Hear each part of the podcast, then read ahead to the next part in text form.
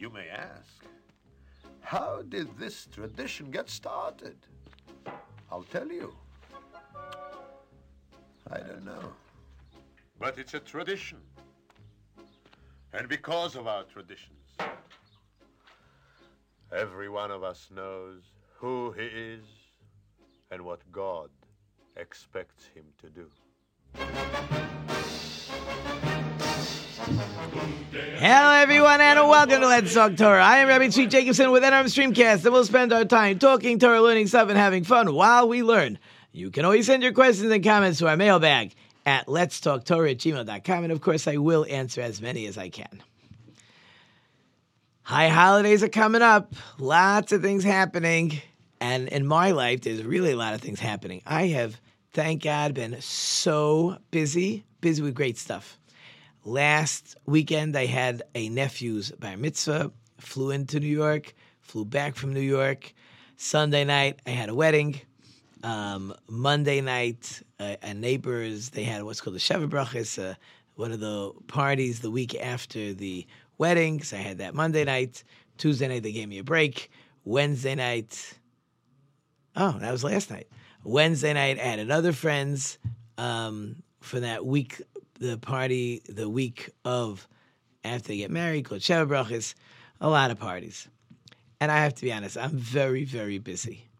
I study with my children, depending on the night. I can study with two or three children, hour and a half to two hours, which is beautiful. I love it. I have to prepare for the high holidays, got to prepare uh, for the prayers, got to prepare for the shofar, got to go over the laws, got to prepare some speeches, got to prepare some shows it's been busy. And you know, it's so interesting. If it's a if it's a close friends party, you could be there for hours. Okay, I have to rearrange for my kids when I uh, when I um, when they have started me earlier, um, started me later, push some things around, rearrange. But it's a friend. For a friend, you have patience. For an acquaintance, you will, you won't. They need you. They need a certain amount of people. So, okay, you want to do them a favor, but I- am busy. You know, my, my time is precious. It's true. My time is precious. That's very, very true. But I am willing to give from my precious time to my friends, which is, I think, is a beautiful holiday thought. You know, one of the things we say on the holidays, there's a verse it's in Shir HaShirim. It's Anila Doidi V'Doidi Li. I am for my beloved. My beloved is for me. Right? This is the holiday season. It's really referring to God. Right? I'm for God. God's for me. The holidays are coming. We're going to be in synagogue for many, many hours. Really, the whole day. Uh, Yom Kippur for sure the whole day. On Rosh Hashanah, it's not the whole day, but it's deep in the afternoon. You get home, you eat a meal, and you're going back. But if your attitude is, that I am here with God. I am here with my friend. I have nowhere else to go. I have nothing else I would rather be doing. If that is your attitude, the day goes by so fast, you know what happened. And that's what happens, right? Last night, all the time in the world. Two hours, no problem. A few nights earlier, I was there because I had to be. An hour was too long for me. Too long. I didn't want to be there. I mean, I, I wanted to be there, but I didn't want to be there long because they're acquaintances. But for a friend, for a good friend, you could be there for hours. And when I'm hanging out with God over Rosh Hashanah and Yom Kippur, because God is right here, I have all the time in the world. I'm not going anywhere. I, I'm not. I'm not pressured.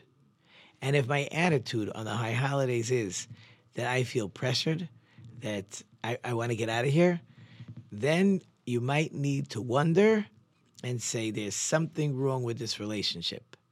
Now, that's a bad thing because you don't want a bad relationship with God. You want a loving relationship with God. You want a close relationship with God.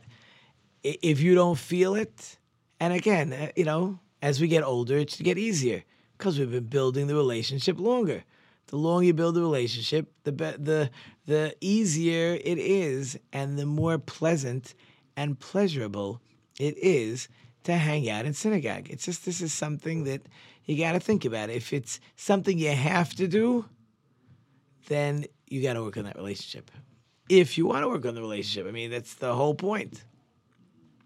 Talking about relationships, to all my dedicated listeners, I know you love the show and I love our relationship, but I do need your help. To help the show spread, I need you to go to my homepage. I need you to hit please that donate button. Leave your name. I'll give you a shout out in memory of happy birthday. And of course, in advance, I thank you. Okay, so fascinating. Talk about relationships. Talk about relationships. Um, this week's Torah portion is Nitzavim.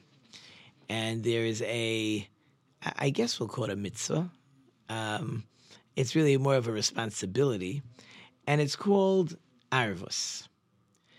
An Arev, generally in Hebrew, is a cosigner. In other words, you go to the bank, the bank doesn't want to give you the loan, so you go to your friend, and your friend will come to the bank and say, I will guarantee that he will pay. If he doesn't pay, you come to me. That's standard, called a cosigner, very standard document. So, um, th- not only is there a rule of cosigner in regular banking loans, but God actually makes every Jew a cosigner for every other Jew. Okay, let's break that down. Meaning that every Jew was taking responsibility, that every other Jew will fulfill God's commands. Now it's interesting that this is happening in this week's Torah portion. Let's back it up a little bit. This week's Torah portion, we're really making a new treaty with God. What happened to the old treaty? So at Mount Sinai, God makes a treaty with us, and we accept, and there's the blood, and half is on us and half is on the altar. But the problem was 40 days later, the Jewish people brought the golden calf. And that was so tragic that it broke the treaty, even though that treaty should not be breakable. But the treaty was. That first treaty, at least, was breakable. So now we're at the end of the 40 years in the desert. Moses is going to be dying in a few days. Moses' life will come to an end. He will hand over the Jewish people to Joshua. Joshua will bring the Jewish people into the land of Israel. And now, at the end of our 40 years, where now we get it, and we've been studying, and we've been been uh, cloistered in these tents of in these clouds of glory. So now it's time for a new treaty. Time for a new treaty. And this treaty is unbreakable. So God is making a new treaty with the Jewish people, and the gist of the new treaty is no backsies. We accept God as our God. We cannot trade him in. That's why we get punished so much every time we don't listen. And God will not trade us in even though sometimes we have to get punished, and sometimes we're in extremely long exiles, like right now. But at the end of the day, there's no trading. We belong to God, God belongs to us, and that's it. And even though over the centuries different religions have come along and tried to say and continue to say that God traded us, in other words, they don't argue that God revealed himself by Mount Sinai and gave the Torah in front of millions of people. Nobody argues on that. Not the, at least the Christians and Muslims. They agree with that.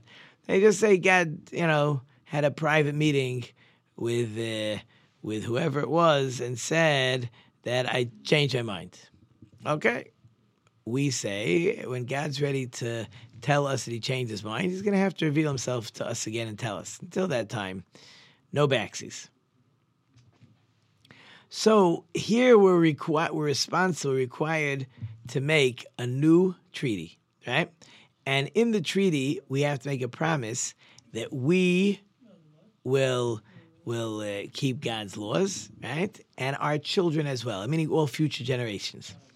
What's interesting is if you look at the verse, the verse is really very long, like a very long-winded. That not only those that are here today, but even those that are in future generations. And the Ohr HaChaim asks, like, what's all the words in this verse? Just say we're making a promise, and our promise covers us and future generations.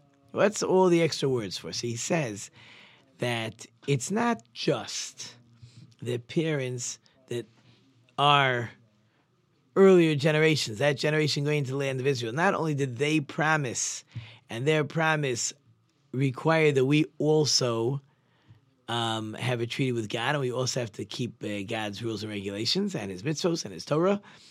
But the parents are responsible. That's the key. The parents are responsible to make sure that their children also keep the Torah. So now it's a little. It's not just parents said, "We swear." Oh yeah, and this swearing covers our kids, but our kids are on their own. I don't got to teach them anything. No, parents are responsible to make sure that their children also are keeping all of God's rules, regulations, Torah, and mitzvos, which is really very fascinating, right? Because it's it's it's a concept, right? Now, it's we don't just tell our children; we have to teach our children. We have to show our children because that is the responsibility that we accepted upon ourselves when we made this treaty with God that we're God's and God belongs to us and we belong to God. Okay. So now, how far does this responsibility go? So here's something fascinating. In the famous parable, I've made it a little more modern, but I tell this parable over in class. Said, imagine our whole class, we're going on a on a beautiful boat and everyone's getting their own private room with their own private showers and beds and cabinets. You can bring anything you want, to books and games and toys, whatever. Anyways, one boy uh, brings his father's big drill, big three foot long drill bit. And while everybody's busy walking around the boat in the room, this boy plugs in his drill and starts drilling in the floor. Starts drilling, drilling through the floor. And uh, people are listening in the room and saying, Hey, uh, what you, what's going on here? Knock on the door. Uh, what's, what's going on? Hey, so what do you mean what's going on? You guys play what you want. I brought my drill. I love drilling. So when you're drilling a hole in the boat, yeah.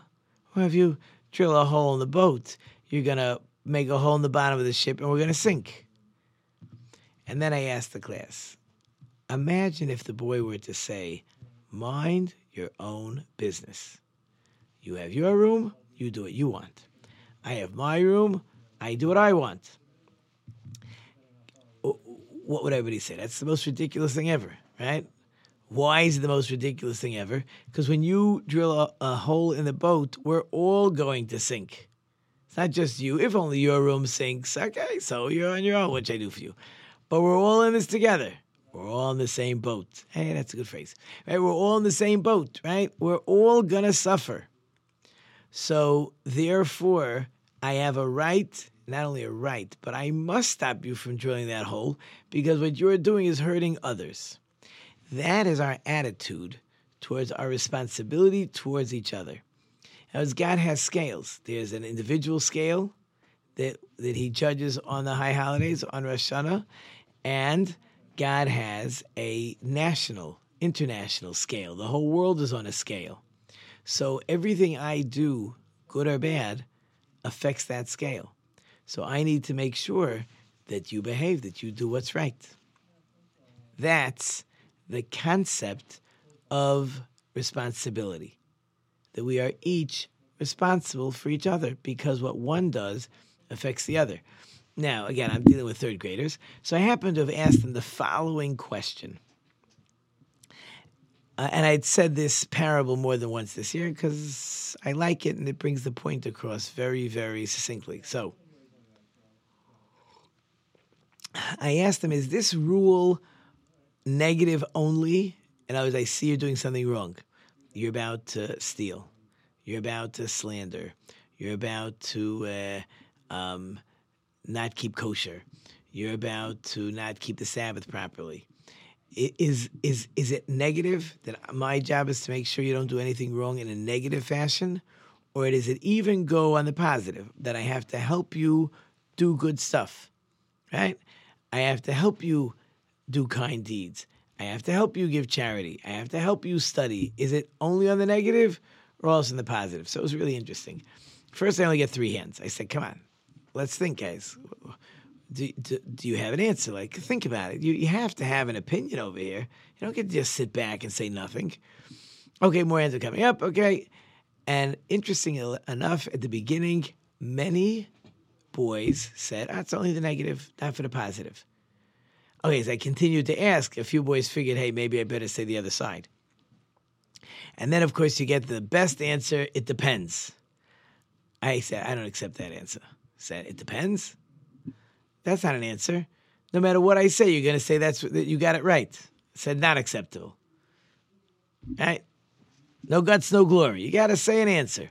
But the bottom line is, of course, I think we all understand, we all recognize that the concept of being responsible is on both sides.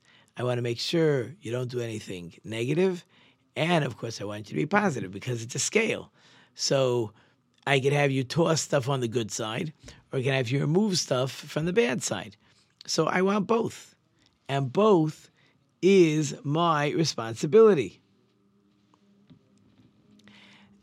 The idea of responsibility. So I was speaking by my friends, uh, by my friends, um, the Shavrachs last night. So it happens to be he's a he's a volunteer. He's like a volunteer ambulance guy. Here we call it Hatzalah. In New York, they call it Hatzalah. So I said, you know, I know what it means to grow up in the house of somebody who, under, who understands what it means to care for others. My father, a blessed memory, was a volunteer fireman in the in those areas in Rockland County, probably northern New Jersey. I'm sure other places in the country but the fire department was not paid for. You were not a paid employee.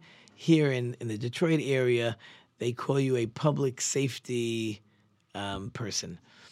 You know, it's your, you could be a police officer and in the fire department and and in the ambulance corps. And if if somebody calls nine one one because it's a medical emergency, police officers will show up and I many times if there's a fire, also they'll show up because they do all it. It makes it less expensive for the taxpayers to have somebody with one hiring one guy to do three jobs. Okay.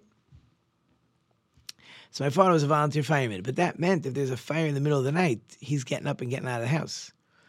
If there's a family get together, if somebody's having a birthday party and he's by the birthday party and he gets a call, he was out of the house. If you're sitting by a Sabbath meal okay, don't, I'm not telling anybody the law. He had his rabbis. Um, if something happened on the Sabbath, he had to go. If you're sitting by your Passover Seder and you're hearing the Ma Nishtana from your children and the, the call goes out, he could disappear for hours. And we sat and waited. You know, it's a great learning tool that when you want to teach your children the importance of serving the community. So yeah, you go out to meetings, board meetings, that's good. But when you are always on call, your children learn that, oh yeah, my father, he, he could pack out at any time, anytime he packs out. Because that's what it means to serve. You're always on call. So this friend who made the Shebrach, so I, I, I brought this point up. I said, we're talking about his children. said his, uh, our friend's children see in action what does it mean to serve. It was like a beautiful lesson. It came across really very beautiful, very powerful. And and that's what we're saying. In the positive way, we have to positively show our responsibility for each other. That's something that, that we always are required to do, and certainly around the high holidays is a very important thing to do. So I told over the following story because one of the things that happens when when I show God that I am responsible, that I want everybody to do what God wants in a nice way, so that creates a loving environment. I'm here to help you. I don't want you to, I don't God to be angry at you. I want to help you. I want you to be a better person. Obviously, I'm trying, I'm trying to create peace between you and God. And that level of peace will also create peace between man and his friend. So, because it was at a wedding party, I had this great story. So, does it exactly connect with everything else we said so far today? Eh, maybe not. But it's such a good story and a whole bunch of us will relate really well. So there was a husband and wife. They were going shopping for a used car. Now, it's an old story because the numbers in the story are obviously an old story. He was going to a car dealer um, and he figured he could get something for a thousand dollars. Right? I just got tires for my car. Right? I know what you can get for a thousand dollars. So he puts the money in his pocket and he puts some tissues over it. And his wife says, "You sure? You know, pickpockets. You sure the money will be safe? Maybe you should put it in your shoe." I guess they went into credit cards in those days. So the husband says, "No, don't worry. Ah, I'm not getting pickpocketed. I can take care of the money. I keep my hand here. Don't worry." Anyways, 15 minutes later, they're walking around. Husband gets a tap on his shoulder, and a man says, You know, I think you were just pickpocketed. Puts his hand in his pocket. Sure enough, the money's gone. Okay, no point in sticking around. They weren't taking a loan. So they go home, and the husband is waiting for his wife to say, Told you so. Should have listened to me. Should have listened to me. Your wife's smart. You should listen. The wife didn't say a word. So finally, the husband says, I don't understand. Why are you not saying, I told you so? So the wife says, Look, the money is gone. Telling you I told you so is not bringing back the money. What we do have is a peaceful, loving environment. I should ruin that also? So the husband said to himself, The time will come, I will pay my wife back. Three years later, um, they have a family wedding in Cleveland. And the husband gets himself a nice new suit and a shirt and a tie and has a nice suit bag and he leaves it on the bed and they, they're doing all the packing and running and getting everything ready.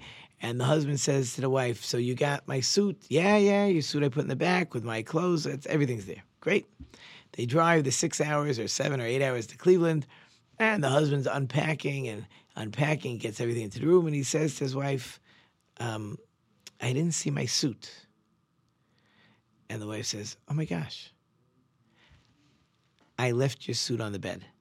Now it's obviously too late, right? You're not driving back eight hours. No one is coming eight hours away to pick up your suit. You're going to be left with your regular weekday clothes while everybody is dressed in their in their in their finery, in their splendid, beautiful clothing, and you, of course, and the husband, of course, has nothing. So the husband says, three years ago, when I messed up, my wife didn't say a peep. I will. I, I won't be dressed nice. I'll be dressed like a beggar. You know what I mean? I, it's clearly I will not be one of the nicer dressed people by this wedding, and I don't care because my wife had the ability to care about me and say nothing when I was the klutz. So it happened to her. I also will say nothing. And this is really a beautiful, amazing story when it comes to peace. When we discuss shalom, we discuss peace because it's easy to talk. It's easy. Yeah, I'm loving, I'm caring. Look what I do for my wife. I buy her so many things and I buy her presents and I let her buy whatever clothes she wants. And the wife says, Look, I do his laundry and his clothes are always clean and I clean the house. Of course, I love him. Of course, I love him means that when I have a chance to knock the person down because they did something wrong, can I keep my mouth shut? Can I be quiet and ignore it and not insult him? Or must I get in that last dig? Must I say, eh, big talker, look what you did? Right? In other words, emotional I can I can attack you emotionally no matter how good I am uh, taking care of your physical needs. Can I take care of your emotional needs? That's true shalom. And by the way, as we've been saying the whole show, that's what we want, right? What's my relationship with God? Do I yes, I have to do things. I have to do Torah and mitzvos and kind. All that's important. But do I have that emotional relationship with God? That's the goal. But the music is playing, and I hope you enjoyed it short and sweet. Thank you, of course, my wonderful sponsor listener. I can't do without you. Thank you, of course, our wonderful production team. We have David in the back. Wishing all my friends and good listeners a happy, healthy, sweet new year. Good year. I hope I've left some food for thought. Until next time, I am Rabbi Tzvi Jacobson. You've been listening to Let's Talk Torah on NR Streamcast. Till next time, don't forget to think about it.